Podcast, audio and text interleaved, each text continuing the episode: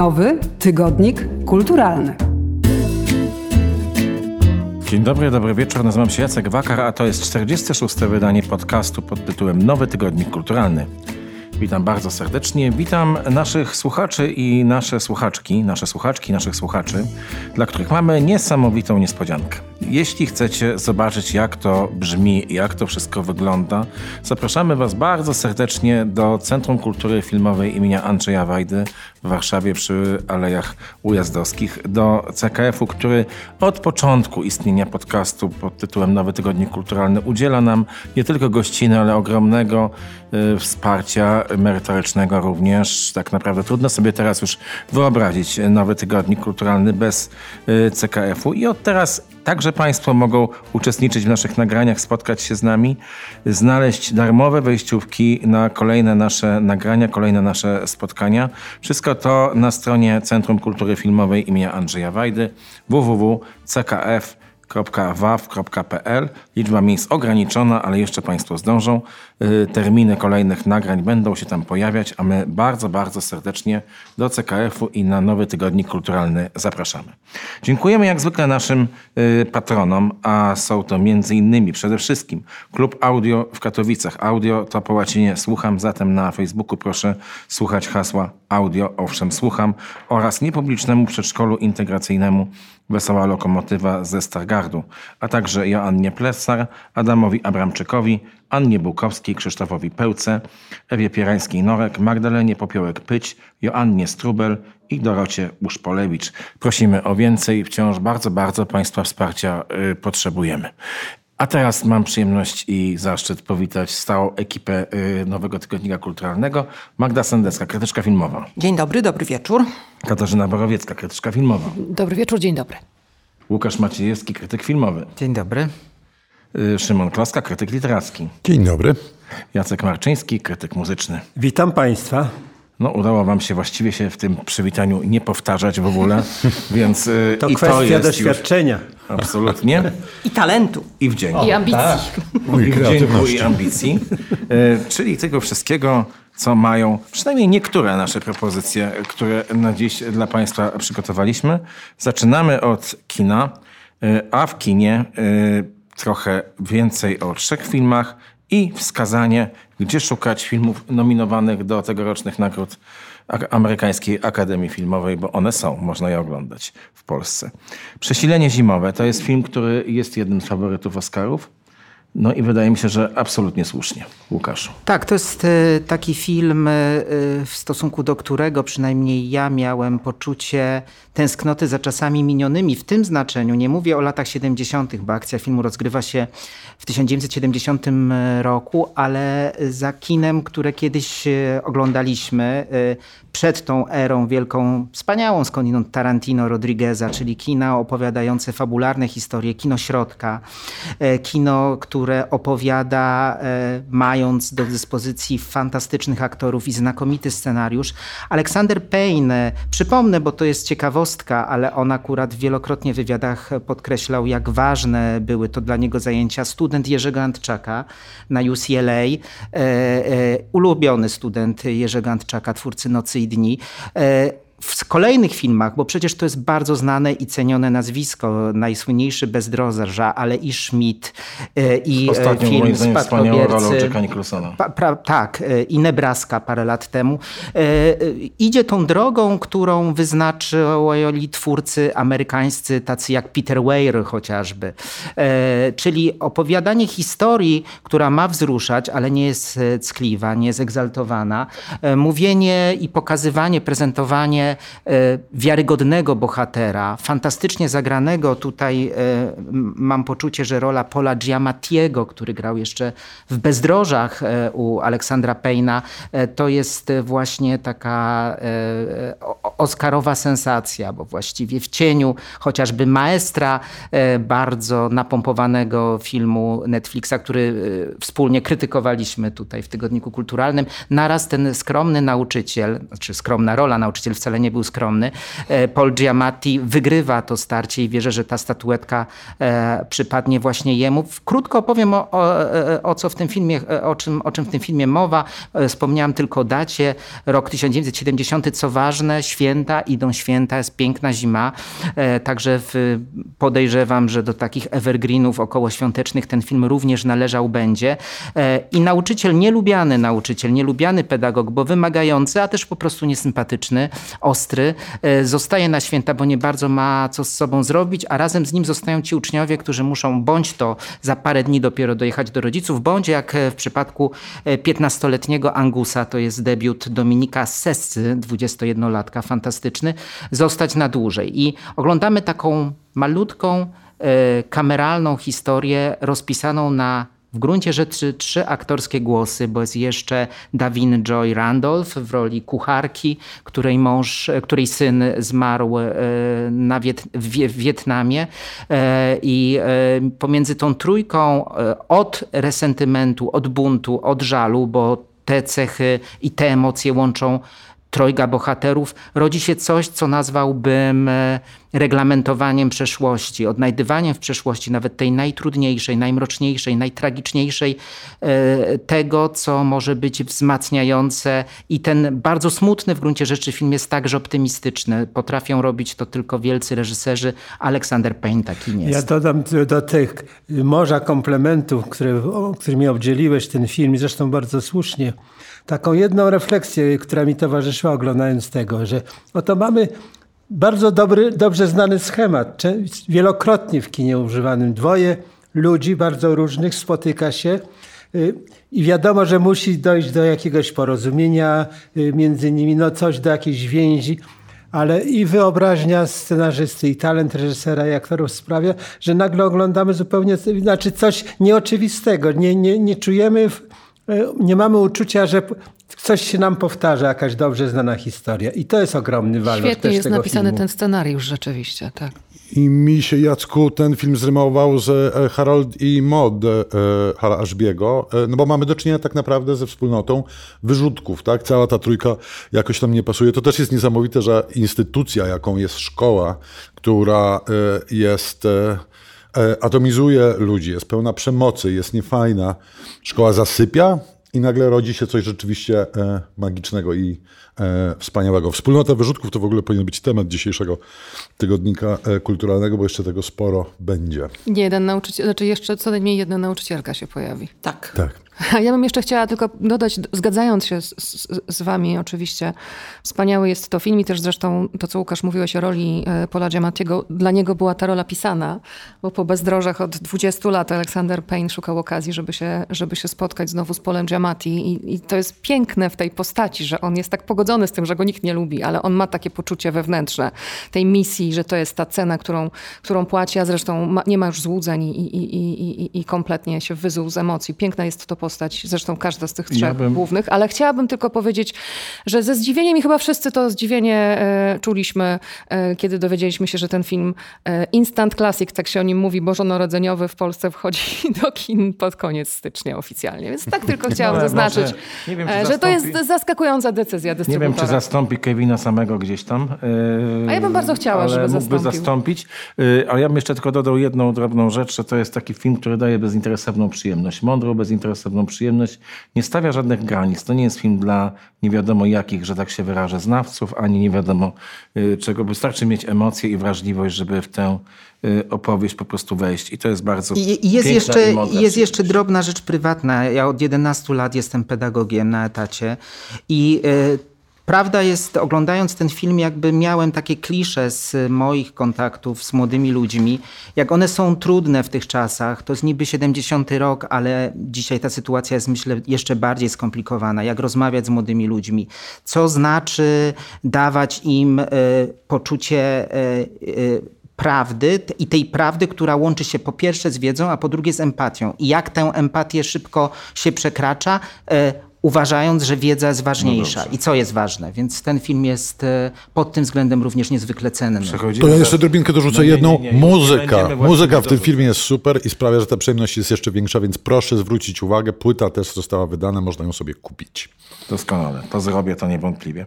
E, Dobrzy Nieznajomi. E, to jest kolejna propozycja. Muszę przyznać, że ja kompletnie w tę opowieść nie, nie, nie, nie wszedłem, ale zapewne się pomyliłem. Nie, no nie pomyliłeś się, bo dla ciebie widocznie to nie jest y, opowieść, y, w którą chcesz wchodzić. Natomiast My ja bym... Jacku, dajemy ci tego szansę. No, nie wszystko ci się musi podobać. Nie, nie wszystko musi się podobać wszystkim, naprawdę. Natomiast y, ja jestem tym filmem zachwycona z różnych powodów. Myślę sobie, jak ty, Łukasz, mówiłeś tutaj o tym takim przekazywaniu młodym ludziom różnych rzeczy i o empatii, to to jest, powiem coś nieoczywistego myślę, że to jest taka y, taki instruktaż, jak być dobrym rodzicem, jak być, y, jak budować relacje. Tylko ja wiem, to brzmi idiotycznie y, i Państwo się przekonacie o tym, jak pójdziecie do kina, ale gdzieś to jest pod podszewką tego filmu. To jest historia, to jest melodramat w zasadzie. Spotyka się w opustoszałym londyńskim wieżowcu dwóch mężczyzn. Grają ich y, fantastycznie aktorzy. Y, Andrew Scott jest główną postacią, ale właściwie równorzędną jest Paul Mescal, którego pamiętamy z przed chwilą y, naszych ekranów z After Sun, filmu, który zdobył złote taśmy od polskich krytyków, który jest w pierwszej dziesiątce na topie miesięcznika Kino. No wszyscy pokochaliśmy ten film. I tutaj Y, gdyby opowiedzieć tę historię, czego postaram się unikać, żeby Państwu nie psuć przyjemności, to ona będzie szczytem banału. Natomiast to, co robią z, tym, z tą opowieścią ci aktorzy, y, wznosi ten film naprawdę o kilka klas wyżej. Y, no i jeszcze mamy w roli rodziców głównego bohatera Jimmy'ego Bella i Claire Foy. Jimmy Bell, pamiętny z Billiego Eliota, myślę, troszkę że nie przypadkiem tutaj troszkę podrósł i się zestarzał. Myślę, że absolutnie nie przypadkiem został tutaj obsadzony, że to dodaje jeszcze jednego piętra znaczeniowego. E, no nie chcę właśnie, nie chcę spoilerować, nie chcę mówić o czym to jest. Natomiast y, ta decyzja obsadowa robi tutaj bardzo wiele. No i to jest taki film, wiecie, no jak powiem, że on jest poetycki, że on jest, e, no trochę to jest fantazy wręcz, że status ontologiczny postaci nie jest oczywisty, może tak. E, no to mm, tak, się, tak się wije. Słuchajcie, no bo, no bo staram się, staram się Magda, nie no, spoilerować, no ponieważ, ponieważ jakby podążanie w głąb świata tego filmu, który buduje reżyser, jest osobną przyjemnością. O tak. To ja bym jeszcze dodała, co ja ze zdziwieniem mm, odkryłam, mm, wczytując się w jakieś komentarze wokół tego filmu, bo on już w zeszłym roku miał premierę i teraz zbiera nagrody w sezonie nagród, choć może do tego jeszcze dojdziemy, Oscarowo nie został, nie został doceniony, choć te role wspaniałe, wszystkie cztery tak naprawdę, że to jest, e, scenariusz powstał na podstawie książki japońskiej z końcówki lat 80. Taichi Yamada. Yamady. I już jeden film powstał też w Japonii i to był horror podobno. Hmm. Tutaj wracamy do tego statusu ontologicznego postaci.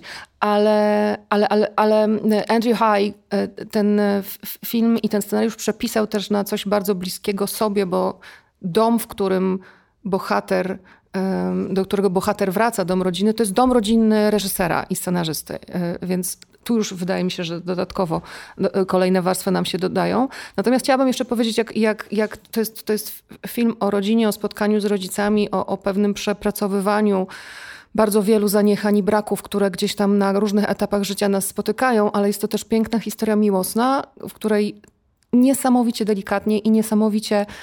Yy, sensualnie został ujęty taki, y, ten temat zakochiwania się, pierwszej fascynacji, ale też jak pięknie jest pokazane to zakochanie nie tylko od strony fizycznej, ale także od strony intymności na zupełnie innym poziomie. I chciałabym naprawdę, żeby żeby wiele osób ten film mogło zobaczyć, bo to, co Andrew Scott i Paul Mescal tam zrobili, to jest, to jest wspaniałe wspaniałe doświadczenie dla widzów i wydaje mi się, że szkoda, że nie dostali, że żaden z nich nie został przez Akademię Amerykańską doceniony, ale przez inne akademie są doceniani, więc myślę, że tutaj... I przez Tygodnik Kulturalny. Tak ja jest. chciałbym... Z wyjątkiem e, Jacka Bakara, którego mowa ciała no nie, mówi Szymon... samo za siebie. Po prostu.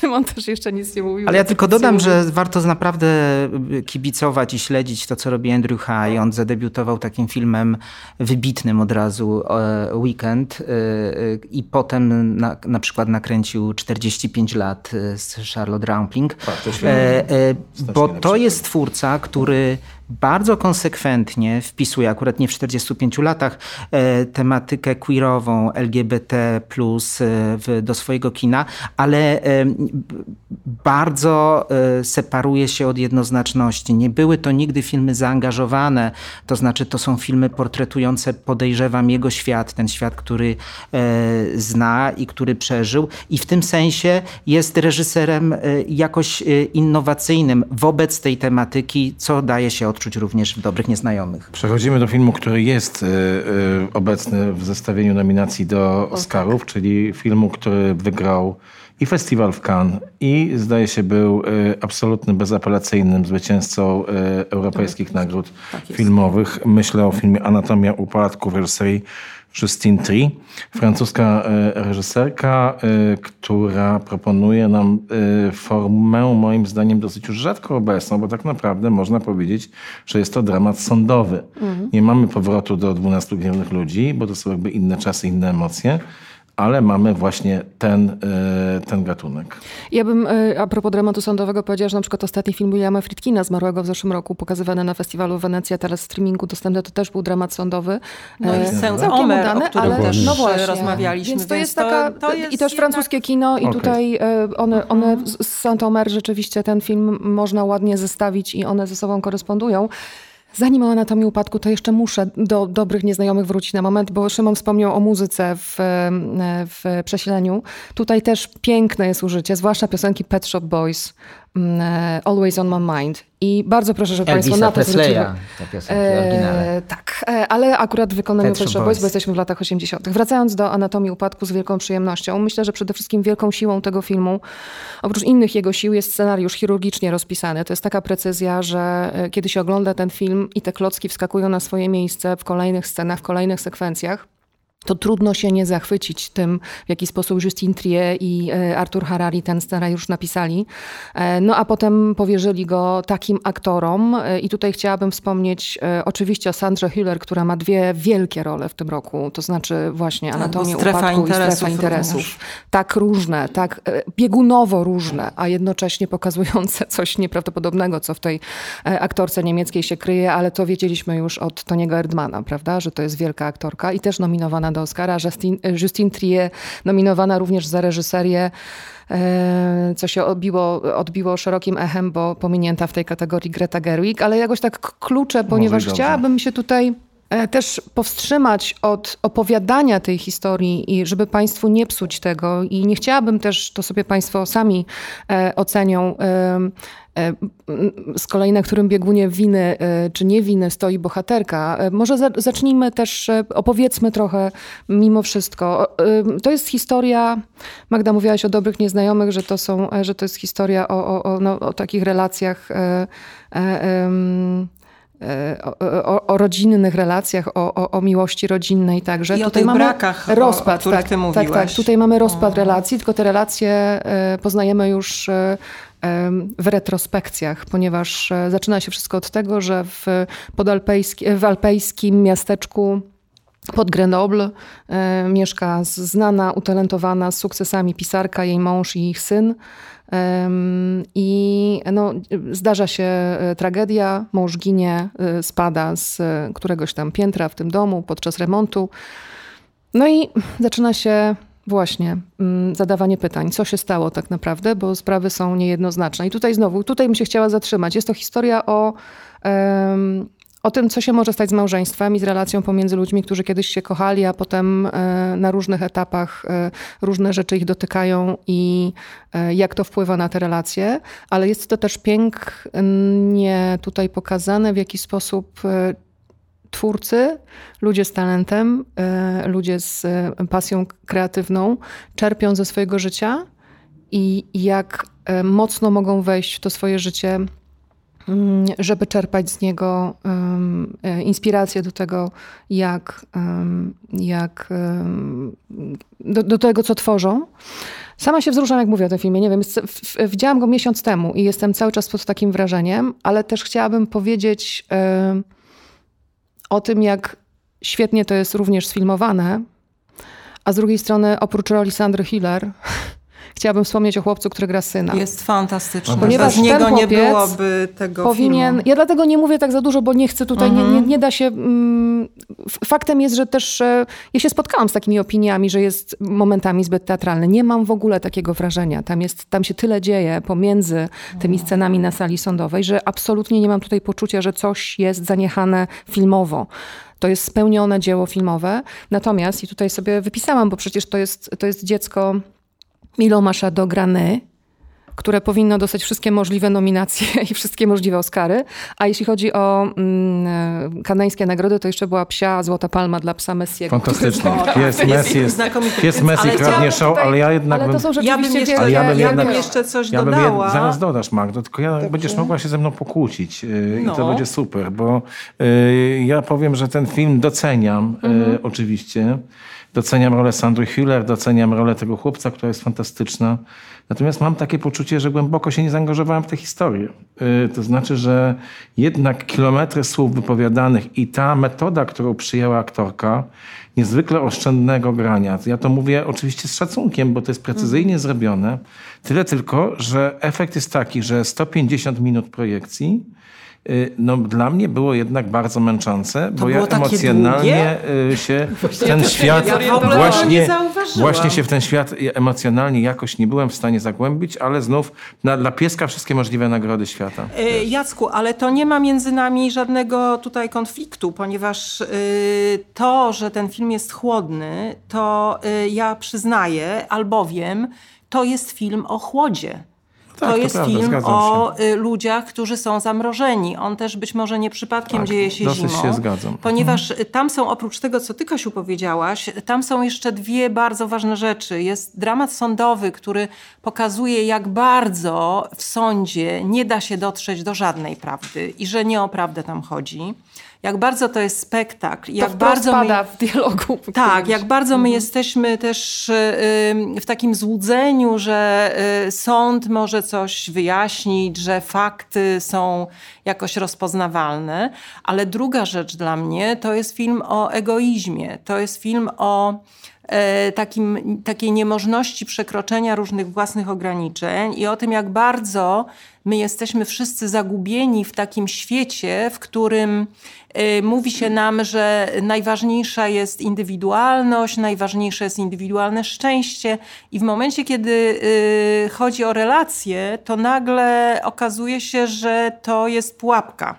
I nie wiadomo, kto z czego ma zrezygnować, kto co ma, y, teraz cudzysłów otwieram, poświęcić. No, na wielu różnych poziomach działa ten film, natomiast rzeczywiście trudno się zaangażować emocjonalnie w bohaterów, ponieważ oni jednak są pokazani jako dość okropni. Możemy ich rozumieć, ale y, no tak, trudno ale ich y, Ja pokochać. to wszystko rozumiem. Ja to wszystko rozumiem. Nie poszedłem tam po to, żeby pokochać tych bohaterów, tylko żeby się zainteresować czy zaangażować w ich historię i to mi się nie udało. Y, Szymon. Y Zgadzam się z wami wszystkimi, natomiast wydaje mi się, że jedna rzecz jeszcze tu nie wybrzmiała, być może nie najważniejsza, ale, ale istotna w kontekście tego e, filmu. E, padło to najważniejsze chyba, znaczy bardzo istotne słowo na P, czyli prawda. I rzeczywiście to jest film, który też dla mnie był trochę filmem o jakiejś epistemicznej pokorze. My żyjemy e, w czasach i, i, i, i w społeczeństwie, które wie wszystko o wszystkim. Kiedyś, żeby wiedzieć wszystko o wszystkim, trzeba było pójść do biblioteki, a teraz mamy Google'a w komórce, w związku z tym... Jak nie wiemy nic. Nie wiemy nic e, o niczym, tak jak jest. nam najmądrzejsi ludzie na świecie mówią, że mamy się mm, e, szczepić i nosić maseczki, to nagle okazuje się, że kilkaset milionów ludzi tego nie robi, bo wiele lepiej. A w tym filmie rzeczywiście prawda, czy te fakty, o których wspomniałaś, to wszystko wydaje się niedostępne. Łukasz, I ja bardzo, Jacek, potem nie, Łukasz. króciutko Łukasz, bardzo hmm. przepraszam. Y, no ja będę protestował, jeśli ktoś będzie mówił, że to jest dramat sądowy, bo to jest taka kalka, która bardzo spłaszcza ten film. To jest film o ludziach o tym, jacy oni są, jak, se, jak nie potrafią się porozumieć. I to jest fantastyczne. Ja zgadzam się z Jackiem, że tych bohaterów można, nie, mo, nie można polubić. Oni są zwieją z tym filmem. Przysięgam wam, że naprawdę nie po to tam szedłem. Ta, tacy też są. Tacy też tak. są. I o tym jest ten film. Ale, ale to jeszcze jedną ale rzecz nie, nie, powiem tylko. Marta, musimy, musimy powolutku zmierzać do puenty. My teraz może przez... Ale to najwybitniejszy film. Aż się przestraszyłem. E, no, to, to ja chciałam powiedzieć o, o Magdzie, że to jest szczególnie cenne, co mówiła, jako, jako znakomita psychoterapeutka przecież, e, szczerze, ale e, mówicie o interpretacji tego filmu, więc ja tylko parę zdań o formie, bo to pełna zgoda. E, przede wszystkim zaskoczony jestem tą Justine Trier, że ona taki film zrobiła, bo widziałam niestety jej poprzedni film Sybilla, on był również pokazywany w polskich kinach i to o, była tak, to było straszne. E, to, to był rzeczywiście klops. E, co pokazuje na tym, że nigdy nikogo nie skreślajmy, dajmy kolej, jeśli możemy, E, jako widzowie, jako producenci kolejne szanse, bo potem może wyjść taka anatomia upadku, ale czytam teraz akurat e, Kapuścińskiego, Ryszarda Kapuścińskiego, Autoportret reportera, taka książka, która jest miksem jego wypowiedzi. I on właśnie o zestawienie z pisarstwem Wańkowicza, mówi, że Wańkowicz był kwiecisty, barokowy, a on kondensował. To, co powiedzmy Wańkowicz napisałby na 500 stronach, E, Kapuściński na 200, a mówię o tym dlatego, że to jest właśnie taki film, to jest e, pomimo tego metrażu kondensacja i wydaje mi się, że gdyby ten temat, po ten temat sięgnęli polscy twórcy, oni by się po prostu bali, żeby to było tak oszczędne, tak proste. Tam by zaraz były atrakcje, krzyki, dramaty, histerie i byłby film oczywisty, E, e, w swojej dramaturgii i tym, jak nam się wydaje, że reagują ludzie, a poprzez tę formę bardzo e, konsekwentnie prowadzoną i wytrzymaną ten film zyskuje rangę wyjątkowości. Magda. To ja jeszcze tylko dygresję, którą nie wiem, czy, czy się zmieści, czy nie. W każdym razie jest tam taka scena, bardzo myślę charakterystyczna, kłótni małżeńskiej, bardzo ważna. I teraz ja mam taką propozycję dla widzów, żeby odwrócili rolę i żeby posłuchali, co by było, gdyby kwestię żony wypowiadał mąż i odwrotnie. Bo to jest dokładnie odwrócenie takich e, typicznych, patriarchalnych e, dylematów. I no tylko taka I to też jest jeden z wątków tego filmu cały czas. Przechodzimy, ale bardzo, bardzo szybko i w telegraficznym nie skrócie do waszych. No tak jak się nie da, to omijamy ten punkt. nie, nie, nie. Ja, ja w telegraficznym skrócie. W telegraficznym skrócie. Ja mam mhm. cztery filmy do polecenia, słuchajcie. Pierwszy to jest Klub Zero, czy też Club Zero, no, Jessica Hausner z fantastyczną Miją Wasikowską. I to jest down do opowieści o szkole szkole, których dzisiaj mamy sporo. E, sporo. W skrócie. E, I, ale to jest też e, opowieść o rodzicielstwie, które w dzisiejszych czasach jest absolutnie niewystarczające. To jest opowieść o rezygnowaniu z odpowiedzialności, i tutaj też mamy linkę do anatomii upadku. To jest opowieść o zagubionych dzieciach, które i w ogóle o ludziach, którzy bardzo chcą być we wspólnocie, którzy y, mogą zatracić, zwłaszcza jeśli mają kilkanaście lat, y, kontakt z rzeczywistością. Y, bardzo dobra rzecz, polecam serdecznie. Z zupełnie innej beczki Pies i robot, animacja Pablo Berger czy też Berger, bo to zdaje się francusko-hiszpański film. Rysunkowa animacja naprawdę wspaniały oddech po y, tych disneyowskich i pixarowskich okropnych y, stworach z wyłupiastymi oczami rzecz narysowana. No, hmm. ja nie mogę, bardzo przepraszam, ale jak widzę te reklamy, to mnie odrzuca. Poza tym przede wszystkim ta, y, to, to zmonopolizowanie rynku. Dobrze, mnie. idziemy do pozycji Dobra. numer 3. Pies i robot, cudowna, obywająca się bez słów, historia o przyjaźni, też o utracie, z optymistycznym, chociaż kompletnie nieoczywistym zakończeniem. Y, myślę, że warto też zobaczyć Priscillę Sofii Coppoli o żonie Elvisa Presleya i o jej historii opowiedzianej z zupełnie innego punktu widzenia niż byśmy się spodziewali. No i wreszcie opadające liście, czyli Aki, Aki Kaurismaki. Y, absolutnie w swojej y, bardzo kaurismakowskiej formie, cudowna, melancholijna ja historia. Ja tylko bym powiedział, że gdybyśmy robili tygodnik kulturalny co tydzień, to o tych wszystkich filmach moglibyśmy porozmawiać no tak. nieco dłużej. Tak, e... bo są tego warte. A ja jeszcze sobie przypomniałam, że w Anatomii Upadku też jest jedna bardzo ważna piosenka w wersji instrumentalnej i w Psiej Robocie też jest jedna bardzo ważna piosenka. Tak, muzyka w ogóle w tych Łukasz? filmach też jest bardzo e, ważna. Ja szybciutko powiem, bo rzeczywiście jesteśmy przed Oscarami i co roku pojawia się taki dylemat, że wielu z tych filmów nominowanych w niewielu kategoriach, które nie weszły do dystrybucji w Polsce nie znamy i zrobiłem dla Państwa taką błyskawiczną kwerendę, co można zobaczyć tylko na Netflixie, bo podejrzewam, że w innych streamingowych... Jeszcze na HBO Max też super jest. Troszkę jest, natomiast Natomiast na Netflixie można zobaczyć z filmów, które nie wejdą w Polsce do kin, poza wspomnianym już Maestro, Niad, to jest kilka nominacji w ważnych kategoriach. Annette Bening i Jodie Foster. E, e, Annette Bening i Jodie Foster. E, nie sądziłem, że to może być aż tak złe, ale to jest naprawdę bardzo zły film. O, e, to bardzo, dobrze, że nie wiedziałem. Ale chyba znakomite role w Bardzo, bardzo zły film z, z niezłymi rolami przeszarżowanymi. Miał być krótko. Później to jest krótkometrażówka, na którą zwracam Państwu uwagę, bo rzadko takie 20-minutowe filmy oglądamy w kategorii najlepszych najlepszy film krótkometrażowy, no, film. Szansa, że ja nie e, e opowieść o, ciekawa, o, o, wypadku i, i, konsekwencjach. E, Hrabia, film, który był zdaje się w Wenecji tak. o, pab, e, o e, Pinochecie, mhm. Pablo Lorena, czyli bardzo ważne nazwisko. To jest taki film, gdzie, e, Pinochet to wampir? Tak, tak, i to jest na Netflixie. E, też nominowany. John Baptiste, Amerykańska historia, dokument. Rustin, czyli fabuła nominowana o Marszu na Waszyngton z 1963 roku i w kategorii najlepszy film międzynarodowy Śnieżne Bractwo Bajona, e, hiszpańskiego reżysera. Myślałem, że Filipa Bajona. Przeraziłem. Bajony chyba się powinno powiedzieć. Idziemy, idziemy dalej. Ja tylko y, króciutko, bo też y, pojawiła się taka prośba, żeby serialową y, rekomendację jakąś. Jan Holoubek chyba już wszedł na plan Heweliusza. W każdym razie mhm. rozpoczynają tak, się tak, bardzo intensywnie prace nad tym filmem. Natomiast pod koniec lutego 28 trzeci sezon ostatni dopinający historię znakomitego serialu Royce, tym razem z dopiskiem Millennium, czyli już wiemy mniej więcej, kiedy toczy się akcja.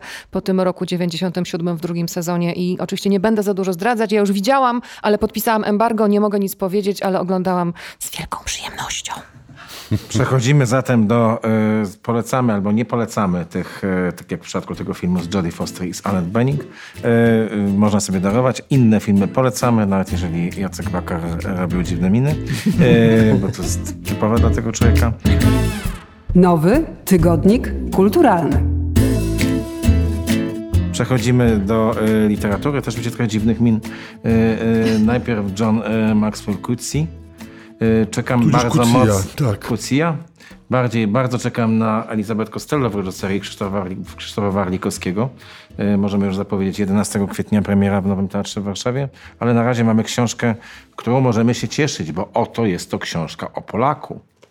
I nazywa się Polak. to jest akurat najsłabsze. O, Chopinie to jest. O Polaku, który nazywa się e, Witold Walczykiewicz i co robi? E, no gra w walce Chopina, i nie no tylko. Chopina wiadomo, oczywiście. Polak to Chopin. Preludia.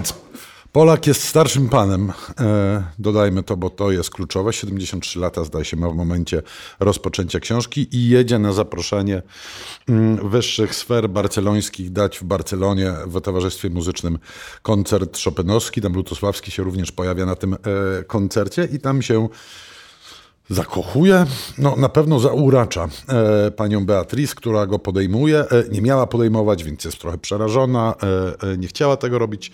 Spędza z nim króciutki wieczór, jedzą razem kolację i później siedzą w taksówce i na podstawie tych mm, mm dwóch przelotnych e, spotkań on postanawia podjąć korespondencję e, i wypisuje, chce ją porwać do Brazylii i różne inne tego typu pomysły krążą mu po głowie. Jest to innymi słowy książka starszego pana, pana, mm, e, o starszym panu, e, o Polaku. E, i o miłości, chociaż mam problem e, e, z tym słowem, bo czy to rzeczywiście jest miłość, czy to jest zaurączenie, czy to jest jakieś, jakaś inna potrzeba.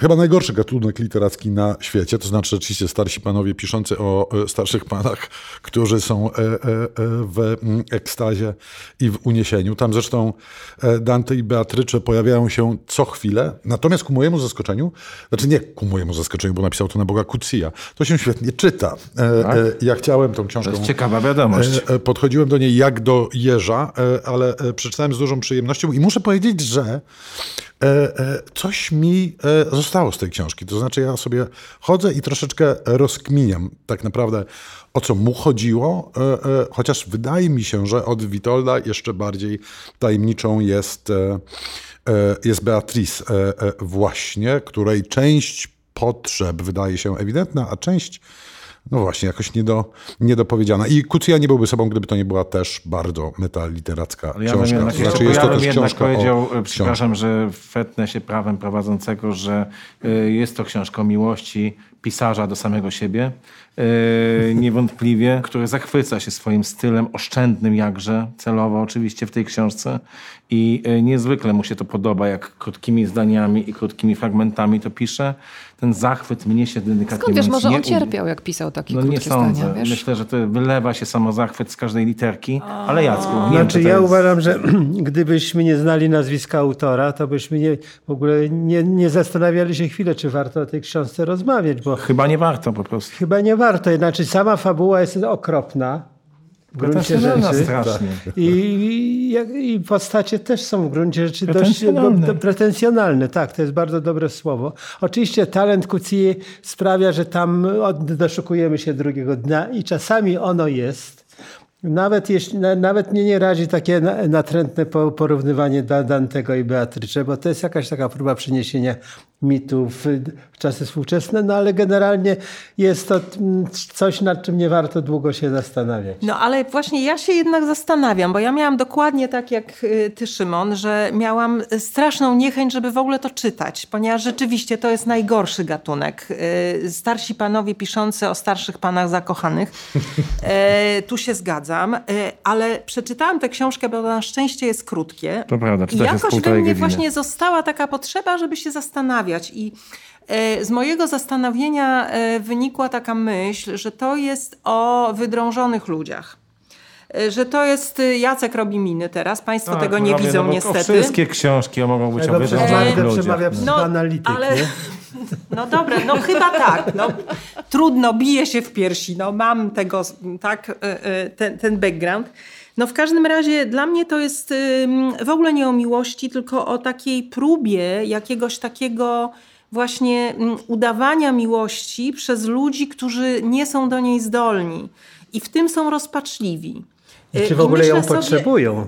Wiesz co, no potrzebują, bo potrzebę miłości ma każdy, natomiast nie każdy ma tę umiejętność. I na tym polega dramat. I rzeczywiście ta powieść jest podszyta dramatem. I być może, Jacku, jest tak, jak mówi, że to jest dramat y, pisarza, który to napisał. Y, tylko pamiętajmy, bo ty mówisz o narcyzmie i pamiętajmy, że narcyzm jest okropnym cierpieniem. Że to jest y, bardzo... Ale wydaje mi się, że ten akurat e, wybitny skądinąd pisarz, czego tu nie widać w tej książce, odniósł taki sukces, absolutnie zasłużony, żeby było jasne, że być może cierpienie jego jest jednak e, jakoś utajone. Tak, ale No wiesz, Ale ale, sukces może nie ten- wyklucza Nie, cierpienia. no oczywiście, no nie będziemy- Natomiast nie- nie- nie rzeczywiście przeprowadzimy jest to książka, jest to książka dziwna, ale yy, no jakoś Proponuję też przejść do następnego tytułu. Tak, ale to, co ty mówisz, też jest, też jest e, e, jakoś o tyle istotne i prawdziwe, że zobacz, że ta miłość im się nie wydarza, oni się na nią umawiają. Tak. Oni się umawiają na miłość i, i, i z tego Ja nic po prostu nie może wyjść. y, Cię, Szymonie, Przechodzimy do kolejnej o, jeżeli, książki. Jeżeli, jeżeli y, Magdo nie masz z przyjemnością, sprezentuję Ci ten egzemplarz, który trzyma w ręku w tej chwili. Dziękuję y, bardzo, ale nie mam już miejsc na półkach. Yy, wszystko Od masz na- dawna, nie wszystko, ale tę książkę yy, wystarczy mi, jeśli będę ją miała No rozumiem.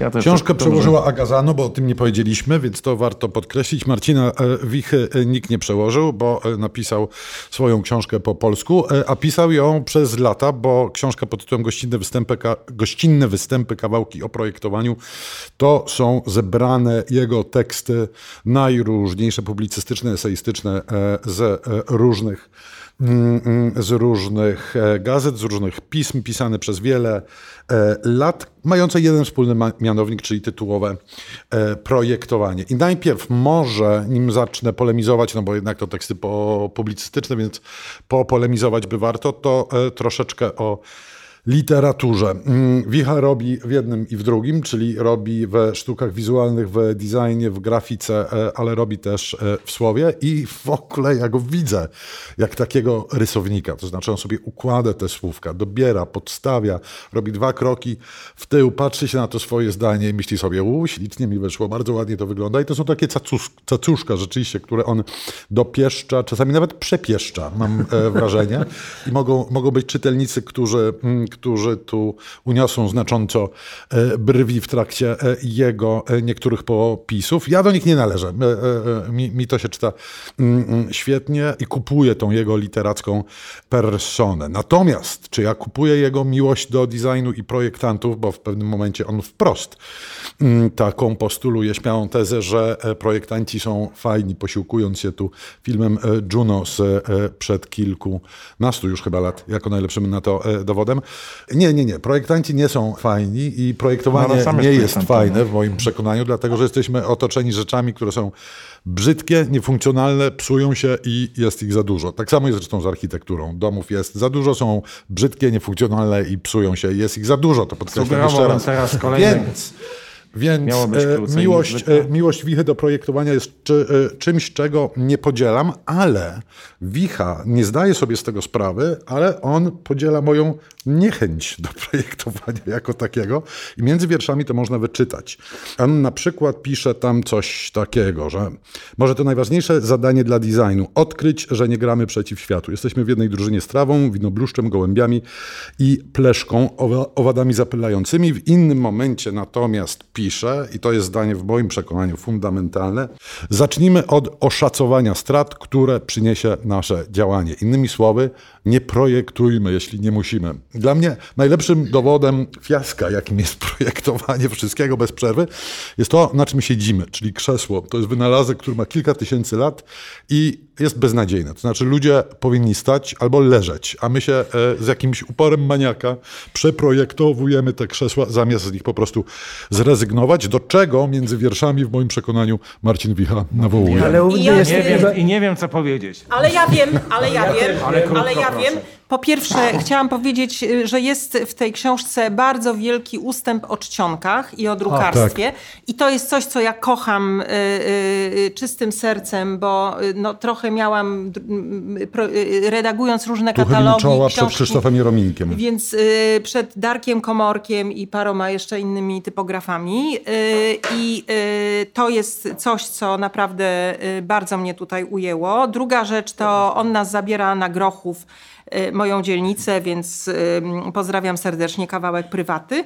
Ale też y, co do tego, co ty mówisz, Szymon, to chciałam Państwu polecić, tylko nie pamiętam, Jakąś w którym numerze pisma jest znakomity artykuł o tym, jak bardzo architektura nas y, odcięła od świata i jak bardzo szkodliwe są te domy, które mają klimatyzację, Y, ogrzewanie, ocieplanie, oziębianie i w ogóle mm, ten, i jak bardzo to jest szkodliwe dla środowiska i w jaką potworną pułapkę zabrnęliśmy. Nie, nie, nie, nie, kończymy ten wątek. Nie, naprawdę. Jacek Marczyński, ja, proszę bardzo. Ja, moim zdaniem po prostu jak każda książka, która jest zbiorem artykułów, wypowiedzi, jest nierówna. Tam są rzeczy lepsze i gorsze, mhm. ale jest parę fajnych, absolutnie fajnych. Dla mnie odkryciem jest tekst o, o tym, jak o, o tym, jak rewolucja bolszewicka czy rewolucja sowiecka wykorzystywała tak, do celów bardzo. politycznych e, typografię. Rodzaj czcionki. I, no tak, to, to, jest znakomite. No, właściwie Jacek to powiedział, to co, co mi też chodziło po głowie, że to jest takie silvarerum, no po prostu troszkę tego, troszkę tamtego i taka lektura niekonieczna. E, ważne jest to, że ktoś pisze o, o designie, o projektowaniu e, jako stylu literackim i mówimy o literaturze bywa, że wysokiej próby, natomiast poczekamy czekamy na kolejne e, e, koherentne dzieło Filipika, Filipika e, Szymona przeciwko architekturze, projektowaniu, a przede wszystkim krzesłom e, spowodowała, że e, czas To się położyliśmy. To proponuję przyspieszyć, bo nazwy e, krzesła. Pod, tak. pod tytułem, książkę pod tytułem Noc Szpilek Santiago Ronca, bardzo nam się skurczył. Więc bardzo się prosimy, Szymonie, o to, żeby w telegraficznym skrócie opowiedział, żebyś opowiedział o tej książce. A, ja mam jeszcze dużo książek i w ogóle się tym nie, nie przejmuję. Nie, najwyżej się, książek, najwyżej się spóźnisz na francuskim. Marszałek Polskiej, niższej izby Polskiego Parlamentu wyłożyć Santiago Roncagliolo powraca po e, latach z książką Noc Szpilek przetłumaczoną przez e, Tomasza e, Pinla. Jest to e, znowu wspólnota e, wyrzutków. Mój dla odmiany ulubiony gatunek, gatunek literacki, czyli nastolatki i ich przygody. E, w tym wypadku mamy do czynienia z czwórką czwórką chłopców, którzy będąc już panami, dojrzałymi mężczyznami, opowiadają o pewnej swojej e, przygodzie w szkole, w której byli rzeczywiście troszeczkę na uboczu, nikt ich specjalnie poważnie nie traktował. W pewnym momencie poszli na starcie z pewną nauczycielką, z koszmarną babą. Springlinową, no powiedz Tak, to, no. tak.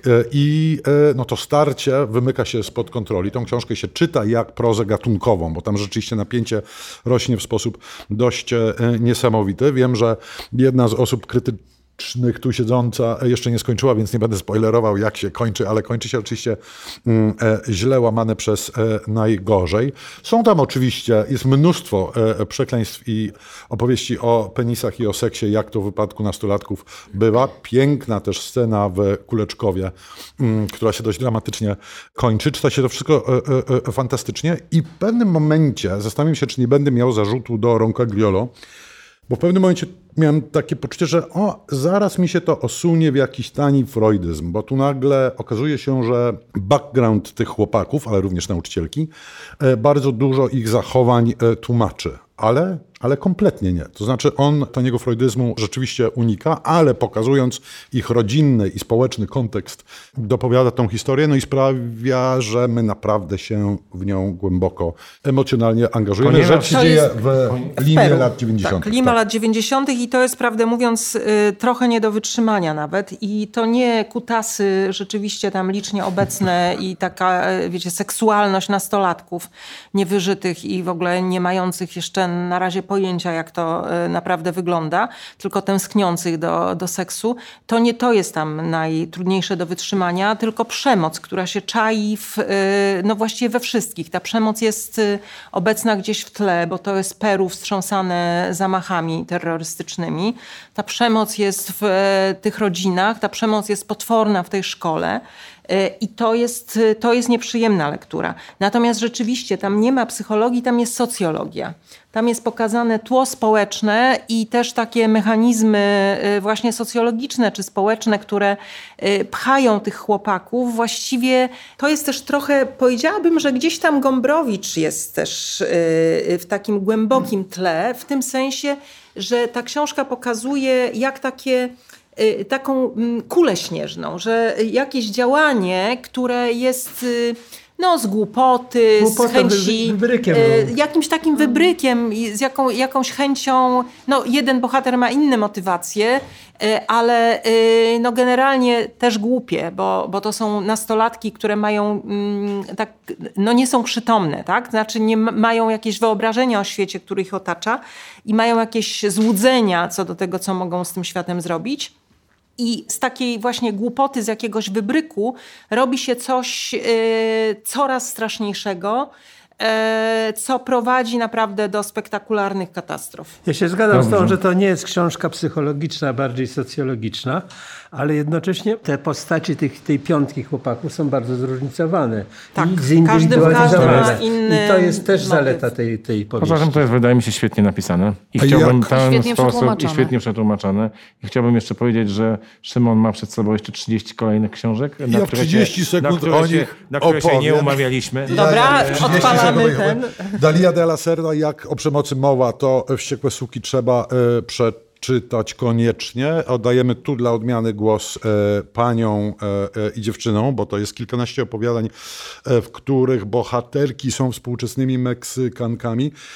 Strasznie to jest ciężka, trudna i przykra lektura. Proza trochę interwencyjna, bo autorka ponad wszelką wątpliwość chce zwrócić uwagę na te koszmarne społeczne warunki współczesnego Meksyku, który jest, co tu dużo mówić, państwem upadłym. Natomiast literacko jest to świetnie zrobione, a jak literacko, jak mówimy już o rzeczach literacko świetnie zrobionych, to Państwo wszyscy zapewne się e, zakochali w instrukcji dla pań e, sprzątających Lucy Berlin i słusznie. Jeżeli ktoś się jeszcze nie zakochał, to mm, tylko pewnie dlatego, że nie przeczytał, bo to jedne z lepszych, krótkich prus, jakie ostatnimi laty w Polsce wyszły. I dostaliśmy prezent ostatnio, czyli e, taki przypis do prozatorskiej twórczości Lucy Berlin. Witaj w domu. To są jej wspominki o jej domach, a ona mieszkała, o ile dobrze pamiętam, w przeszło, w przeszło 18 lokalizacjach, które domami zwała i większość z nich nie była mm, mm, przytulna. Są tu też listy i lista tych domów z krótkim komentarzem. I z, z komentarzem, wszystkie? Znaczy lista domów, nie przeczytałem wszystkich, lista domów i kłopotów. I na przykład pisze coś takiego, mm, e, nazwa, nazwa miejscowości, Berkeley, Kalifornia, idealny dom, ogród, deszcze, dach się zapadł. E, albo e, Alcatraz Avenue, Oakland, Kalifornia, żadnych katastrof na razie.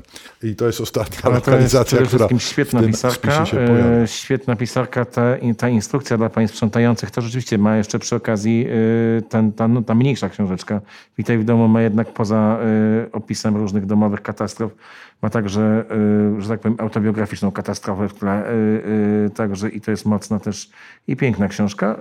Instrukcja dla państw sprzątających jest książką e, świetną. To jest drugie wydanie, trzeba pamiętać o tym. E, przejrzany przekład Dobromiły Jankowskiej, która przetłumaczyła też tę mniejszą książkę. A chciałbym przy okazji polecić fantastyczną serię pod tym opowiadania amerykańskie wydawnictwa Czarne, jest która super. jest rzeczywiście świetna i pokazuje jak ogromne bogactwo.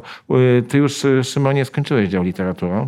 Tak, tylko jako, że wspomniałeś o Dobromile Jankowskiej, to ja wspomnę o Tomaszu Pindlu, który przetłumaczył Roncagliolo, o czym nie powiedzieliśmy i o Katarzynie Okrasko, która świetnie przetłumaczyła e, De La Serde Wściekłe Jak ktoś chciałby zobaczyć, jak instrukcja dla państw sprzątających wygląda na scenie teatralnej, to powinien wybrać się do Teatru Koronowskiego w Opolu.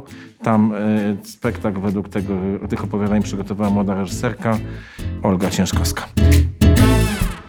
Nowy tygodnik kulturalny. I to jest dobry moment, żeby zdaje się y, przejść do y, teatru, y, gdzie będzie chyba szybciej.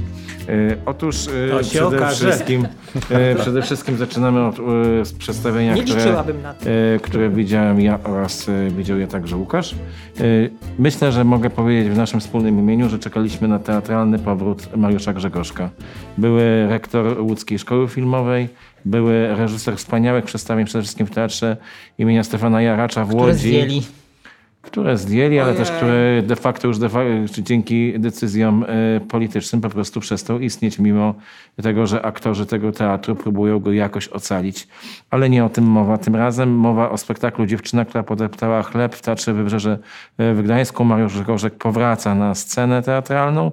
Powraca spektaklem, do którego moglibyśmy się powiedzieć, że jest 100% albo 105% Grzegorzka y, w Grzegorzku. Kolażowe przedstawienie, gdzie głównym motywem jest opowieść o dziewczynie, dziewczynce, która podeptała chleb, znanej z baśni Andersena, ale w wersji Mariusza Grzegorzka to jest taka TikTokowo-internetowa influencerka, która opowiada do kamerki, y, jak najlepiej jest mieć y, gładką skórę i jakich preparatów należy używać. Y, a to wszystko odbywa się w scenach, które są rozpięte pomiędzy cringe'em, kiczem, obciachem i to jest wspaniałe, że Mariusz e, Grzegorzek e, takich rzeczy też się nie boi. E, a, scenem czystego, a scenami czystego piękna. Opowieść o psie pana Jezusowym Burku z Reymonta, czy finał tego spektaklu wzięty z pieśni Wacława z Szamotu już się zmierzcha. To są sceny, to są sceny najczystszego, jak mówię, teatralnego piękna. W obsadzie, to bardzo ważne, duża część dawnych studentów Mariusza Grzegorzka, którzy w tej chwili są trzonem zespołu, świetnego zespołu, zespołu Teatru Wybrzeże w Gdańsku. Nie uczył, zdaje się, Karoliny Kowalskiej, która gra rzeczoną Inger od Andersena, ale nie tylko ją, ale y, Marcin Miodek, Janek Napieralski, y, Michał Jaros, to są wszystko jego studenci, wzmocnieni y, Piotrem Witkowskim, który dosyć dawno na scenie ale też nie grał, ale też, też, też Łódź, tylko że nie jego, też obserwowany przez rektora, a nie jego student. Do tego jeszcze Małgorzata Breiner, Jerzy Groszko, Małgorzata Oracz i Marek Tynda, aktorzy Teatru Wybrzeże.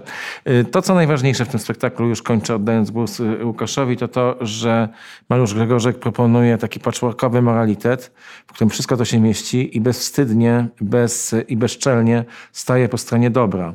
Widząc, że świat się rozpada, widząc, że, widząc, że zło przebija się każdymi, że tak powiem, każdą szczeliną. Mariusz Grzegorzek jest po tym, żeby być po jasnej stronie mocy. I to przedstawienie jest o uporczywym trwaniu po stronie jasności, po uporczywym trwaniu po stronie dobra właśnie.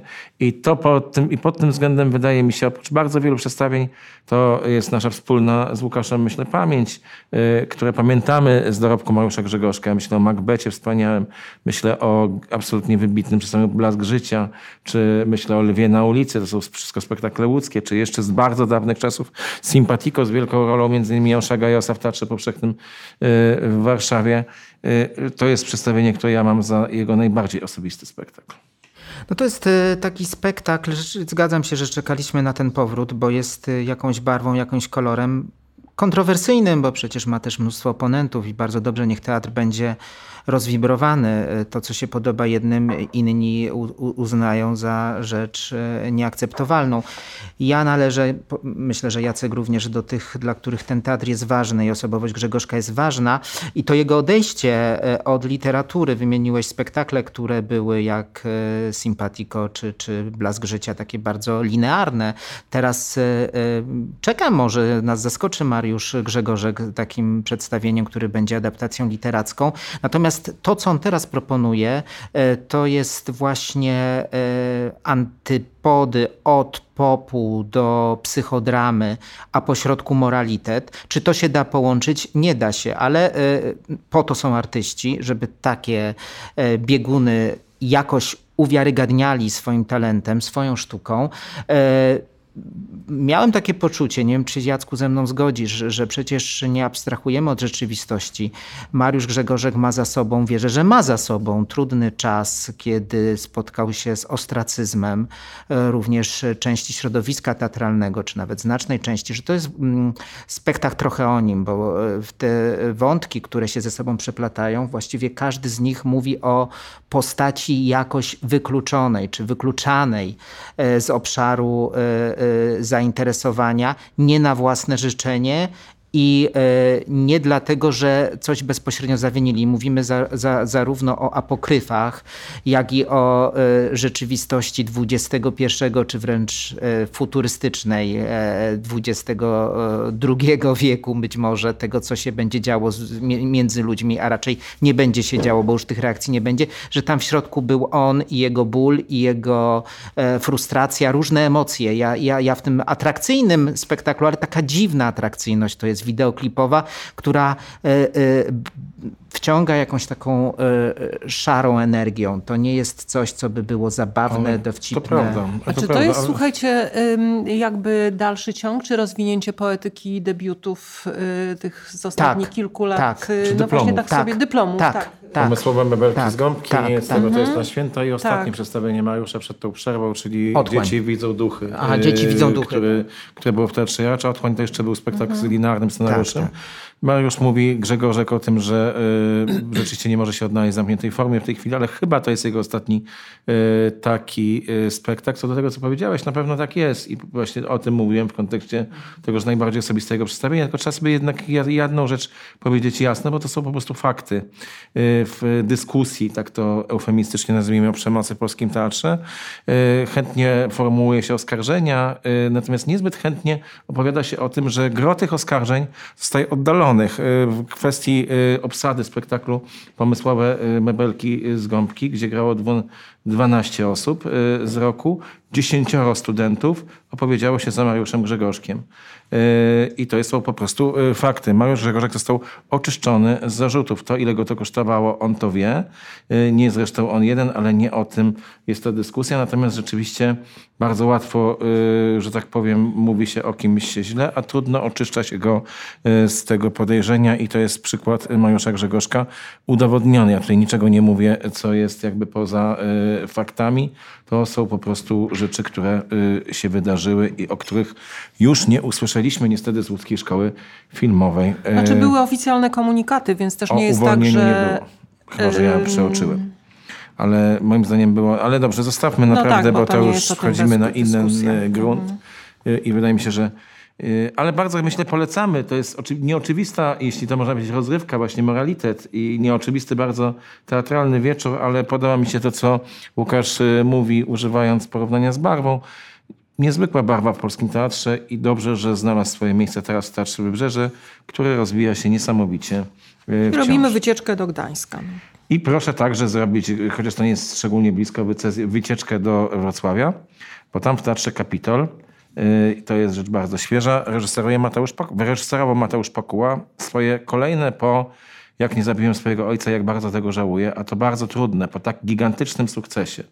Po tym, jak y, wygrał ileś festiwali, zdobył po prostu 5 tysięcy zasłużonych nagród, opowiedział o eutanazji, o śmierci, robi spektakl, który jest krańcowo inny. Robi spektakl, który jest, można powiedzieć, muzyczną farsą i wskrzeszeniem e, teatru absurdu. Na małej, chociaż nie tak całkiem małej scenie Kapitolu, opowiada o Carlu Saganie, e, który w 1976 roku e, otrzymał od NASA zlecenie i miał nagrać na płyty, na złote płyty, materiały, które wraz z sondami Voyager miały polecieć w kosmos, aby dać wyobrażenie przedstawicielom innych cywilizacji jak my tu wyglądamy. No i spotyka się sześcioro bardzo zabawnych z lat 70., y, że tak powiem, członków rzeczonej komisji. Jeden pan, który wciąż y, y, pochłania Happy Meal z wiadomej sieci burgerowej i jest takim głosem cenzury i w ogóle. I mówi, że nie może być żadnej nagości, nawet, ponieważ tu była mowa o tym, nawet, uwaga, pindoli, e, więc, e, więc tego wszystkiego być nie może. Mateusz Pakuła e, w fenomenalnych dialogach i w fantastycznych piosenkach, które tam są, piosenkach z lat 70. i nie tylko, chyba najmłodszym utworem jest Hounds of Love Kate Bush, opowiada rzecz o nieistniejącym świecie, o rzeczywistości, której tak naprawdę nie mamy się czym pochwalić. Tam jest fenomenalny dialog, który kończy. Dialog taki, yy, gdzie mówią. Ci kosmici, ci, jak mówią ludzie yy, niezasympatyczny, tam jest ten pan, ci tak zwani ufole, mówią o nas tak, ha, ha, ha. Oni naprawdę myślą, że jesteśmy tacy naiwni, myślą, że będziemy o nich myśleć, że są dobrzy. Yy, w każdym razie na koniec tego dialogu w każdym razie nic im nie odsyłajmy. Nie będziemy się z nimi kontaktować, prawda? No bo po co? Pisze yy, Mateusz Pakuła o, naszej cywilizacji, mówiąc, że naprawdę nie warto się z nami kontaktować, natomiast bardzo warto skontaktować Myślałem, się z tym przedstawieniem. To, że Mateusz Pakuła oderwał się od klimatu swojego gigantycznego sukcesu i zrobił coś na antypodach tego sukcesu, yy, jest fantastycznym w ogóle ruchem, że nie zamknął się w tamtej by tak powiedzieć, niszy bańce i nie próbował powielić tego swojego y, przełomowego przedstawienia. Jest jeszcze jedna w tym przedstawieniu postać, która gdyby nie to, że widziałem ją już wielokrotnie na scenie, proszę koniecznie posłuchać jak śpiewa, może jest w internecie, albo zobaczyć też jaką ma, jakby to powiedzieć, za sobą energię. Mówię o grającej Franka Emose Uchung y, Wango. Y, niezwykła czarnoskóra aktorka teatru Kapitol, która od wielu lat mieszka w Polsce, znana między innymi z przedstawień Agaty Dudy Gracz.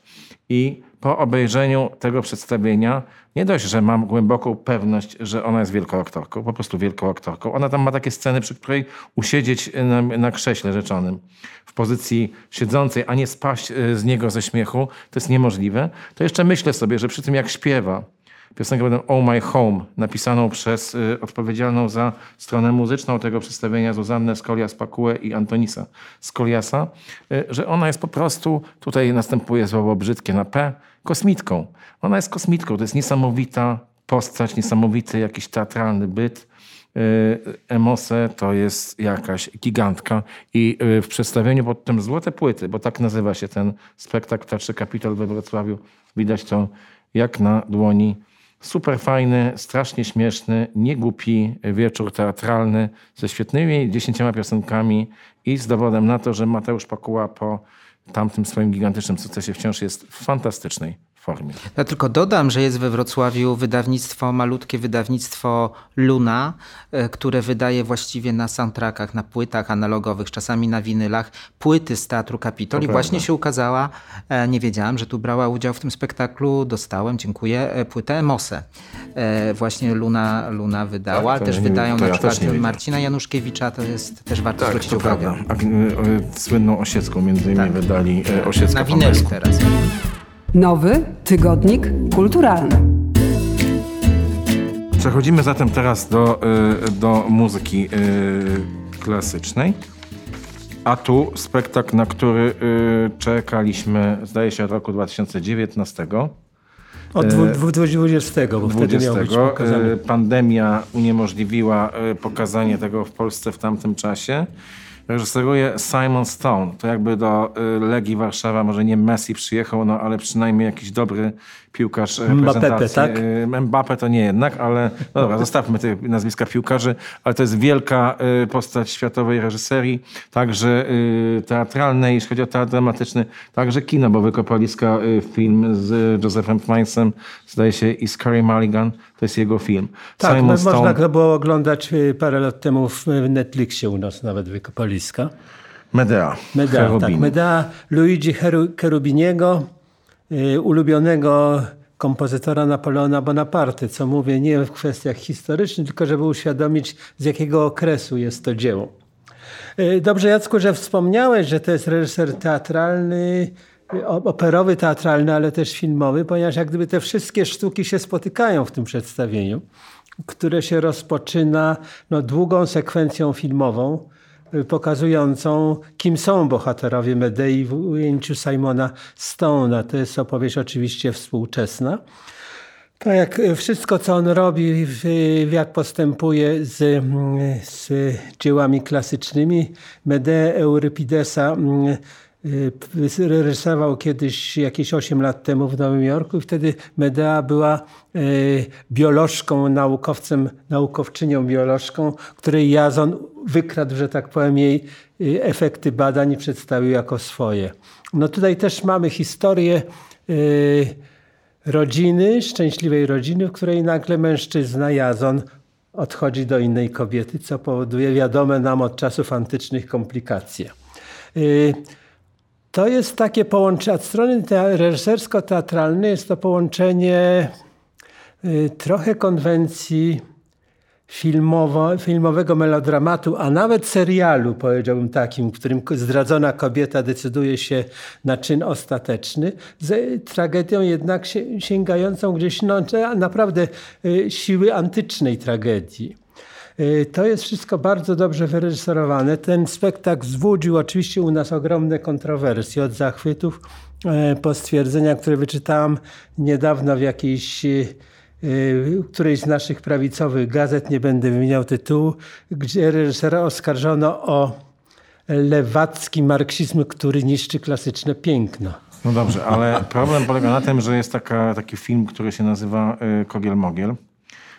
I to nie ma, nie ma nic do rzeczy y, w tej sprawie. I tam, e, zdaje się, bohaterka mówi do e, swojego męża, granego przez Zdzisława Wardejna, e, nie Marian, on się nazywa czegoś inaczej, tu jest jakby luksusowo. No i ja miałem takie wrażenie, oglądając y, y, to przedstawienie, że rzeczywiście w tej operze narodowej jest całkiem luksusowo. To znaczy y, wszystko to, co umie Simon Stone, nie ulega najmniejszej wątpliwości. Mamy kilkanaście co najmniej lokalizacji. Mamy scenę salonu sukien ślubnych. Mamy werystycznie pokazany prysznic, pod którym naga kobieta go zażywa. Mamy hale scenę, przylotów. Mamy, przy, mamy halę przylotów. Mamy przystanek autobusowy. Mamy wreszcie Y, stację benzynową. Mamy to wszystko zrobione na europejskim, nie udawajmy tego poziomie. Tyle tylko, że y, mam głębokie przekonanie, że ta niezwykle bogata inscenizacja absolutnie wybitnego reżysera szkodzi tej inscenizacji. To znaczy szkodzi ją... Szkodzi te, inscenizacji czy dziełu? Bo to jest szkodzi zasadnie... i dziełu i inscenizacji, albowiem ja mam poczucie, że pod tym luksusem i pod tymi pieniędzmi, które na to poszły i słusznie, że poszły, bo czemu mamy nie robić drogich y, i, że tak powiem, wykwintnych przedstawień, po prostu gdzieś kompletnie ginie katarzis, gdzieś kompletnie ginie tragiczne fatum. Gdzieś moim zdaniem, może to jest kwestia tego, że to nie są na premierze jeszcze jeden z głównych wychowawców walczył z infekcją. Y, być może to też nie są tej klasy śpiewacy, nie znam się y, po prostu, ale mam wrażenie, że to się staje przeciwnikiem y, tych wykonawców, to się staje także przeciwnikiem antycznego mitu. Ja kompletnie miałem wrażenie, że nic mnie ta wybitnie wymyślona, wyreżyserowana, droga i bogata aż do przesady inscenizacja nie obchodzi. To znaczy, ja ci odpowiem w ten sposób, że po pierwsze, jeśli chodzi o pieniądze, no to dzielimy się po pół. Ponieważ Ale jest dobrze, to ja nie mam problemu. Kopro... Ja nie, to, to też kwestia wyłącznie... wyjaśnienia. To jest nasza mhm. druga już koprodukcja z festiwalem w Zadburgu. Pierwsza była z równie e, wybitnym reżyserem Christopherem Martalerem. No, wiem. Tak, no więc to, to jest te, ten, ten poziom naszych ambicji, który no realizujemy. No i super. E, po drugie, warto się zastanowić, czy Medea Luigi Cherubiniego wystawiona w e, klasycznym kształcie dzisiaj by kogokolwiek wzruszyła, bo to jest muzyka jednak bardzo klasycystyczna.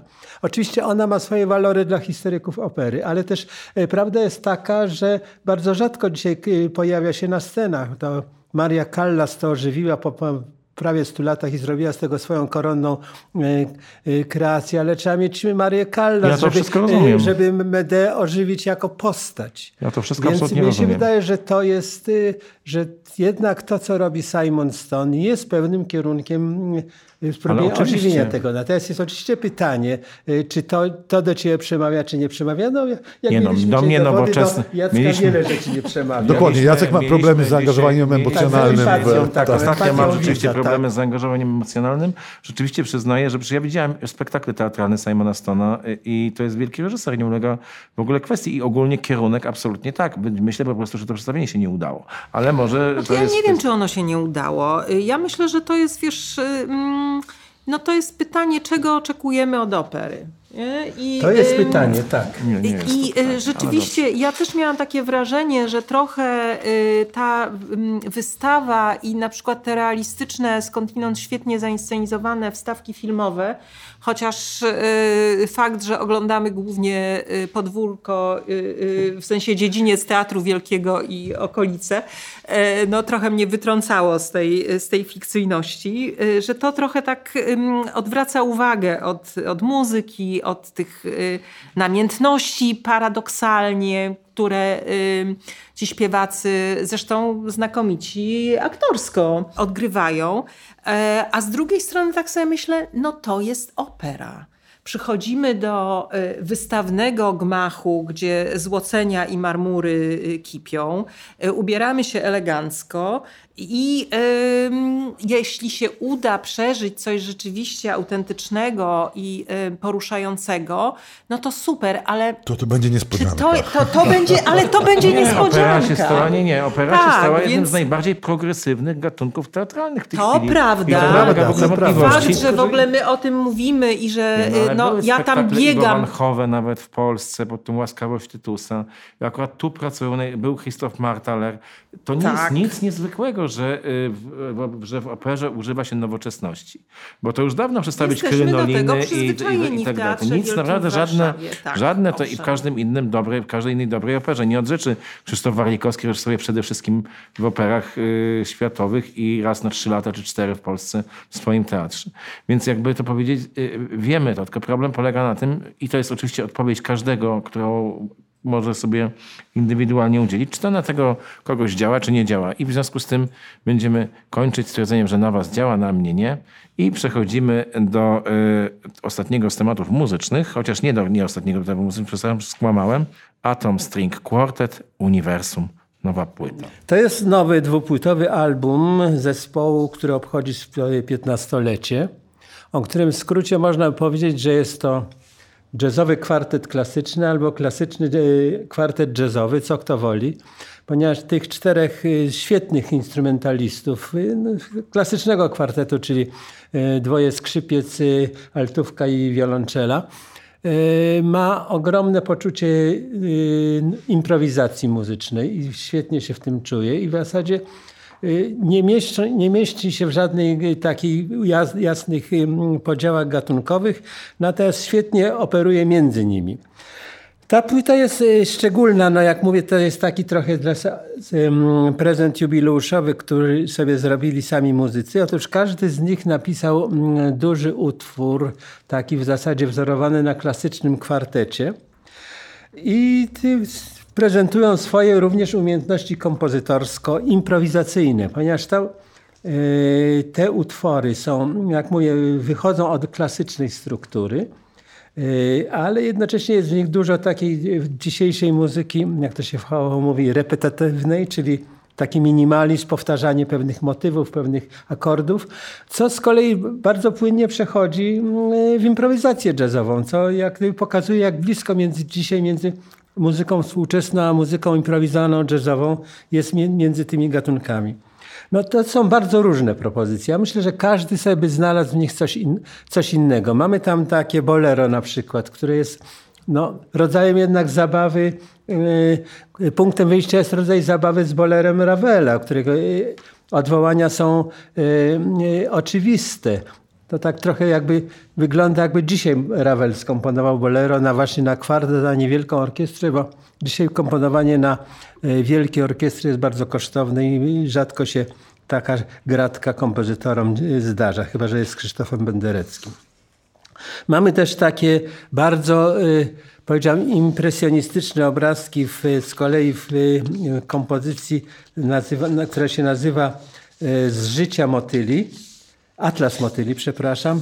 Mamy trochę muzyki takiej jak mm, która jest muzycznym obrazem historii, obrazy z Warszawy, czyli bardzo trochę pokazane w ośmiu częściach y, rodzaj mm, historii y, Warszawy, tej współczesnej i mamy taką no, postmodernistyczną trochę atomizację, taki typowo już najbardziej klasyczny w tym zestawie y, kwartet jednego z członków zespołu. To, Czyli... Ja uważam, to się słucha bardzo dobrze.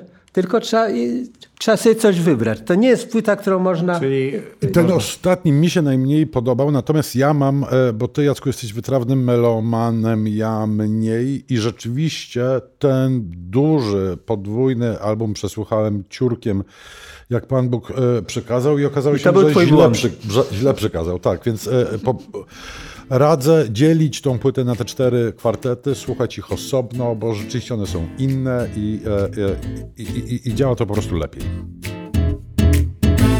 Nowy tygodnik kulturalny. Stawiamy zatem Atom String Quartet i jego y, podwójny jubileuszowy y, album Uniwersum i właściwie przechodzimy do kolejnego tematu muzycznego, ale i filmowego. Jest z nami y, Jakub Piątek, reżyser filmu Pianoforte. Witamy serdecznie. Dzień dobry. Filmu ja... o Chopinie, w którym nie ma Witolda Walczykiewicza. O dziwo. To, jest, I to już jest pierwszy atut tego filmu. Tak, to jest pierwszy atut. E, ale e, nie jest to jedyny atut tego filmu, bo e, najpierw to była właściwie sensacja troszkę środowiskowa, troszkę festiwalowa, a teraz półtora godzinny dokument wchodzi do kin. A półtora godzinny dokument pod pianoforte zabiera nas za kulisy konkursu Chopinowskiego. To jest tak, że kiedy kiedyś pracowałem w dwójce y, radiowej, to wszyscy szli za kulisy. Y, ja nie, bo ja mam słoniowe ucho i się czym innym tam zajmowałem, y, ale szli za kulisy tegoż konkursu i każdy zresztą, tak jak w Polsce zna się na piłce nożnej, tak każdy przez te trzy tygodnie konkursu Chopinowskiego zna się w Polsce na Chopinie, bo to jest w dobrym tonie. I każdy mu lubi ten międzynarodowy konkurs Chopinowski i wtedy bardzo kocha Chopina. Ale, ale ja muszę powiedzieć, powiedzieć od razu też tak? tytułem wstępu słuchaczom naszym, żeby nie spodziewali się dokumentu o konkursie szopanowskim. Znaczy takiego, w którym, się, w którym słuchamy muzyki, wypowiadają nam się różni mądrzy ludzie i mówią, kto grał tak, dobrze, kto grał źle. Y, kto zdobył, dlaczego kto zdobył jako nagrodę, a kto został pokrzywdzony. Nie, to jest historia o ludziach. I, tak, to, jest, ale... i to jest pierwszy podstawowy atut tego dokumentu. Dokumentu, który może zainteresować także tych, którzy nie, nie, nie są fanami Chopina. Ale ja chciałem po prostu zapytać o jedną y, rzecz reżysera, bo miałem takie poczucie oglądając ten film, jakbyśmy nagle y, za kulisami konkursu Chopinowskiego mieli coś w rodzaju nowej wersji Czyż nie dobija się koni. I opowieść, i to jest wielki komplement, bo opowieść o tym, co się dzieje i jaki to jest koszt emocjonalny i każdy inny. Te trzy tygodnie, które my oglądamy, zastanawiając się, jak wypadł ktoś w Mazurku, a ktoś inny już później w koncercie, jest niezwykłe. Czy to rzeczywiście y, trochę tak miało być? Y, I w ogóle skąd się wziął pomysł, żeby w bardzo zamknięty jednak świat przeniknąć? Y Tak, to mm, ja muszę się przyznać do tego, że mi również e, słoń nadepnął na ucho, ale po mm, tych trzech tygodniach i kilku miesiąc, kilka miesięcy pracy e, potrafię już może rozróżnić poszczególne interpretacje e, I, i trochę chcieliśmy zrobić taki film z perspektywy cywilnej. I trochę też dla cywili i takie najbardziej satysfakcjonujące nas teraz momenty to są te momenty, w których jakby trafiamy na widzów, którzy z tą muzyką w ogóle nie mieli nic wspólnego. Pamiętam, byliśmy na festiwalu w Szwajcarii z Aleksem Gadzijewem, jednym z bohaterów filmu. Poszliśmy na spacer i zaczepiła nas taka para, która powiedziała, że w ogóle po raz pierwszy miała do czynienia z konkursem, z, konkursem, z konkursem Chopinowskim i właściwie cały wieczór spędzili odsłuchując jakby kolejnych wykonań e, bohaterów z filmu. I to była jakby jakaś taka to, to było jakby super budujące. E, mnie w ogóle jakoś zainteresował na samym początku i oczywiście też korzystając z tych e, e, porównań piłkarskich, fajnie, że raz na pięć lat wszyscy porzucają polską reprezentację w piłce nożnej i jakby zajmują się z, mazurkami, polonezami i dwoma koncertami Chopina, ale mm, też taka, jakaś taka sytuacja zakładnicza nas interesowała. To znaczy jakby to jest w ogóle też niesamowite będą być zamkniętym jakby przez te trzy tygodnie razem z nimi w Filharmonii, jeszcze w czasie pandemii, e, w tych kilku miejscach jakby te ciasne ćwiczeniówki, korytarze filharmonii i, i, i, i, sala i właściwie też mam wrażenie, że jakby wszystkie procesy zachodzą o wiele szybciej. I rzeczywiście to, co myśmy sobie jakoś tak na samym początku, e, o czym sobie marzyliśmy przystępując do realizacji, znaczy, żeby to był film o wkraczaniu w dorosłość i żeby to był film o młodych ludziach, którzy mają jakiś taki, e, no dla niektórych to jest może matura, dla innych może habilitacja już e, muzyczna, ale, ale żeby może w ten sposób jakoś ten, ten, ten konkurs ugryźć, e, który jest też taką no, mm, świętością trochę w Polsce i na świecie, i, ale żeby może jakoś tak to, też mam takie wrażenie, przygotowując się do filmu, jak oglądaliśmy dużo e, dokumentów o muzyce klasycznej, to też miałem takie wrażenie, że e, że bardzo często pierwszym pytaniem, na, które pada na planie, to jest gdzie postawić klęcznik. I trochę z tej perspektywy bardzo często o takich uznanych już artystach się opowiada, a, mm, a żeby też opowiedzieć jakby o młodych ludziach, ich dylematach, też takich, które też mieliśmy sami, nie? E, w ich wieku. Y, jak Ale... wybieraliście bohaterów? Bo myślę sobie, że to jest y, podstawa w ogóle, bo udało się wam pokazać bardzo różne postaci, też I interakcje i było między... ich więcej. No właśnie, interakcje między, między nimi. Też no wiadomo było, że puenta była nie do przewidzenia. Mhm. Kto wygra, kto przegra, kto się tu gryzę się w język, bo chciałam powiedzieć coś, co będzie spoilerem. Y, no ale nie, no, ludzie, którzy oglądali konkurs, no to wiedzą, kto się wycofa, mhm. dodam. Jak to było? Y, to, to, to, był też taki, to też była jedna z takich formuł filmu. E, bo pamiętam, że przejrzeliśmy z montażystką, z Ulą Klimek, Piątek, przejrzeliśmy archiwa e, w wytwórni filmów, e, których oczywiście jest bardzo dużo. I one właściwie mają taki wspólny mianownik polegający na tym, że ta kamera zawsze się pojawia na samym początku konkursu. Jest jakby bardzo duże wydarzenie, Warszawa stolicą światowej pianistyki, po czym przeskakujemy do finału i jest to wielkie oczekiwanie, kto zwycięży. I na kontrze postanowiliśmy wybrać bohaterów, zanim konkurs się zaczął. I poprosiliśmy wszystkie 160 osób, które brało udział w eliminacjach, o to, żeby odpowiedziały na kilka pytań, wysłało do nas takie krótkie wideo. Właściwie 150, nie wiem, 6 osób to zrobiło.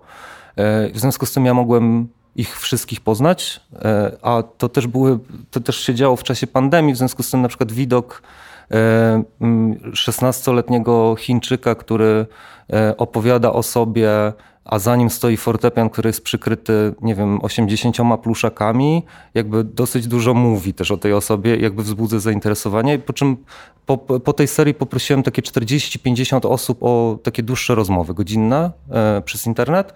I właściwie jak oni przyjechali na eliminacje, które były w lipcu, to, to, to, to myśmy mogli z nimi spędzić pół dnia, dzień i, te, i na koniec tych eliminacji właściwie mieliśmy wybranych bohaterów, w związku z tym mogliśmy pojechać do Chin, e, nie mogliśmy pojechać do Rosji, ale mogliśmy uruchomić tam zdjęcia, e, Polska czy Włochy. I jak już konkurs się zaczął, no to mieliśmy o wiele jakby większy stopień takiego zaufania z ich strony. To znaczy Poznaliśmy rodziny, poznaliśmy nauczycieli, jedliśmy razem posiłki, e, z osobami pełnoletnimi mogliśmy wypić kieliszek wina. E, e, jakby to zawsze pomaga jakby w filmie dokumentalnym I, i, i, dzięki temu oni nas dopuścili do miejsc, w których jakby ta kamera nigdy nie była w trakcie konkursu. Czyli tuż przed, przed, przed, przed wejściem na scenę, ale oczywiście ja jako nie wiem, absolwent, czy tak się mówi, w liceum byłem w klasie matematyczno-fizycznej, w związku z tym użyłem dosyć prostego e, jakby równania i rachunku prawdopodobieństwa i wiedzieliśmy, że będziemy mieć półtora bohatera w finale. E, znaczy tak wychodziło z, z, z liczby bohaterów, za którymi podążaliśmy, ale oczywiście też to było obarczone tym, tym ryzykiem, że na koniec pierwszego etapu, czyli po tych 4-5 dniach konkursu, mogliśmy spojrzeć sobie głęboko w oczy i powiedzieć, że właśnie zrobiliśmy film krótkometrażowy i wszyscy bohaterowie wracają e, do domów e, nomen omen z lotniska imienia Fryderyka Chopina w Warszawie. E, ale no, na całe szczęście tak się nie stało i okazało się, że te takie pozapianistyczne intuicje i taki rodzaj rezonowania z tymi historiami, że to jakoś się sprawdza. Ale czy w jakim stopniu no, życie reżyserowało ten film? Bo przecież no, pan nie wiedział, kto z nich co zrobi, jak osiągnie. I tam się tak szczęśliwie, zresztą dla dramaturgii tego filmu złożyło, że no, los każdej, końcowy los każdej z tych postaci jest inny. Mhm. Y, I no, więc jak, interesuje mnie, na ile właśnie sam przebieg konkursu i to, co oni tam robili, co osiągnęli, wpływało potem na ostateczny, na prowadzenie przez pana narracji tego filmu. Czy, y, no, my, my, my musieliśmy mieć jakiś taki bardzo taki um, taką dużą dozę skromności. Znaczy, ja po prostu się czuję uprzywilejowany, że miałem e, e, miejsce w pierwszym rzędzie. E, takie, i móc być blisko, z bliska obserwować te wszystkie rzeczy, które się wydarzały bohaterom. I trochę ten casting jakby był takim kluczowym momentem. A potem właściwie to przez te 21 dni konkursowych to my nie mieliśmy trochę czasu, e, e, żeby w ogóle myśleć o dramaturgii. Dramaturgia trochę się napisała w montażu tego filmu i, tam jakby to, to opowiadanie się trochę bardziej jakby stworzyło. Oczywiście my mieliśmy więcej tych bohaterów, część z nich odpadła. Jednego z bohaterów, to jest taki najsmutniejszy moment, jednego z bohaterów taki, który doszedł do trzeciego etapu, musieliśmy wyciąć jakby całkiem z filmu, bo w jakiś sposób to było za długie, on się nie puentował jakoś nie pasował w ogóle do tej mozaiki. E, ale no, no, a, a, można to nazwać intuicją, można to nazwać jakby szczęściem, że to się tak jakby poukładało i że ta kamera była w tych momentach, albo y, cytując Marcela Łozińskiego, jak się dużo pracuje, to Bozia to sama daje. E, to też tak można. Mhm. Ale Jacek zwrócił tutaj na uwagę na fakt, że to nie jest film muzyczny e, w bardzo nawiązujący do konkursu Chopinowskiego w potocznym rozumieniu tego słowa, że słuchamy przepięknych wykonań muzyki Chopina, tylko perspektywa człowieka jest tutaj bardzo ważna, ale jest jeszcze dodatkowa perspektywa. Dzisiaj, nie wiem czy widziałeś ten film Przesilenie zimowe e, nie, Aleksandra tak, Pejna, tak. to jest film o nauczycielu, mhm. bo przecież e, Piano Forte również jest filmem o nauczycielach, o pedagogach, jak to są różne definicje tego, kim jest ta osoba, która e, na tym etapie takiego bardzo szybkiego doskonalenia się wybitnych artystów, bo samo zakwalifikowanie się do konkursu, no to już musi być mega talent, e, to są prawie rodzice albo spędzają więcej czasu z tymi dzieciakami, młodymi ludźmi niż rodzice.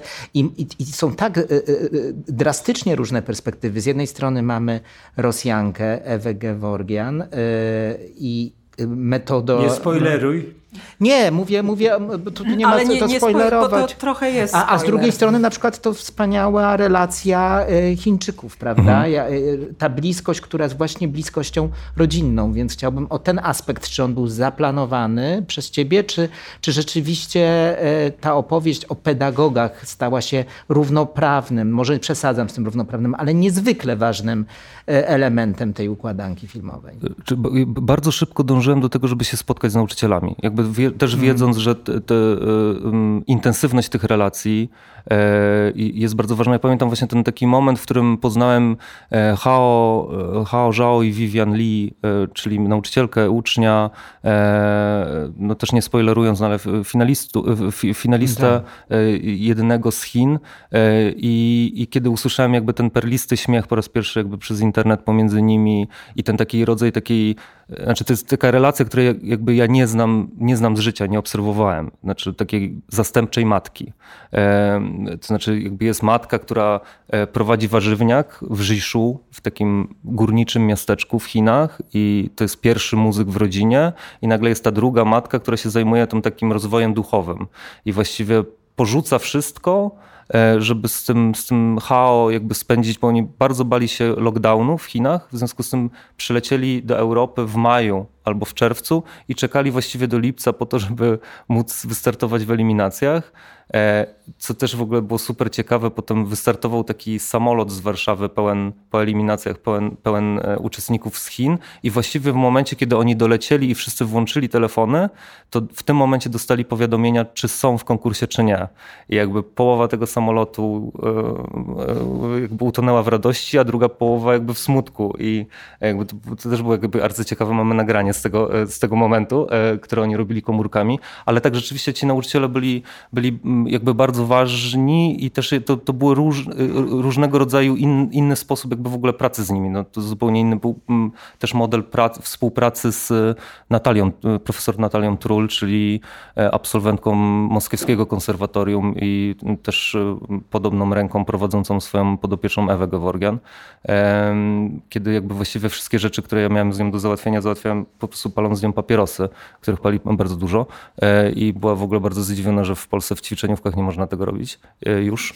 E, I więc wiedzieliśmy, że ten aspekt jest bardzo ważny, dlatego że oni po prostu więcej czasu spędzają albo w samotności z instrumentem, albo właśnie w towarzystwie nauczycieli. Słuchajcie, y, film pod tym pianoforte już za chwilę 19 y, bodaj lutego y, wchodzi na 16. ekran. 16, tak. przepraszam bardzo. 16 lutego, tak, po to w piątek musi być. Wchodzi na ekrany kin. Bardzo, bardzo gratulujemy tego filmu. Czy są jakieś kolejne... Tak, ja w ogóle mam, e, panie Jakubie, e, apel i prośbę, bo e, ten film ma jedną słabość, mianowicie... Że się kończy. Taką, że się kończy i że musiał się pan na coś zdecydować, więc jeśli pan nie ma innych planów na przyszłość, to bym się trzymał tego konkursu, bo tam jest po prostu do zrobienia jeszcze na bidę licząc 18 filmów. 18 filmów. Ale a jakie plany? E, odnośnie konkursu? E, odnośnie życia. życia i zawodu. A czy na całe szczęście już przekroczyłem 35 rok życia, więc już nie mogę brać udziału w konkursie szopanowskim. Myślę, że publiczność nie byłaby na to gotowa, ani jury. E, w ogóle to też było super, super zabawne w trakcie realizacji. Mieliśmy taki wspólny sen, który śniliśmy w, w ekipie. Pamiętam, że ani rok współautorce dźwięku się to śniło, montażystce się to śniło, mi się to śniło. Znaczy, że mieliśmy taki sen, że jesteśmy w filharmonii, jesteśmy w swojej filmowej robocie i nagle słyszymy gong i wywołują nasze nazwisko i my mieliśmy takie, ale nie potrafimy grać na fortepianie. Doskonałe. Ale e, tak, ale jeśli chodzi o, o, o, jakby o, o, konkurs w 2025 roku, tak to jesteśmy w rozmowach i może myślimy o wydłużeniu formuły. Jest rzecz, która jest jakby bardzo wdzięczna obecnie do eksploracji, czyli serial.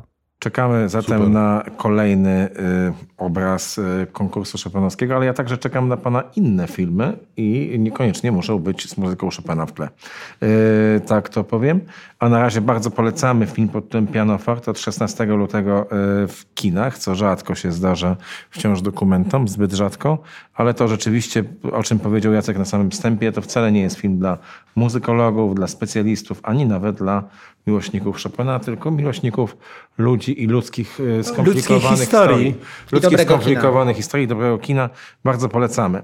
Y, Państwu przypominamy, że y, to dzisiejsze spotkanie, w którym uczestniczyli nasi słuchacze i patroni, i patronki. Wielkie brawa dla Was.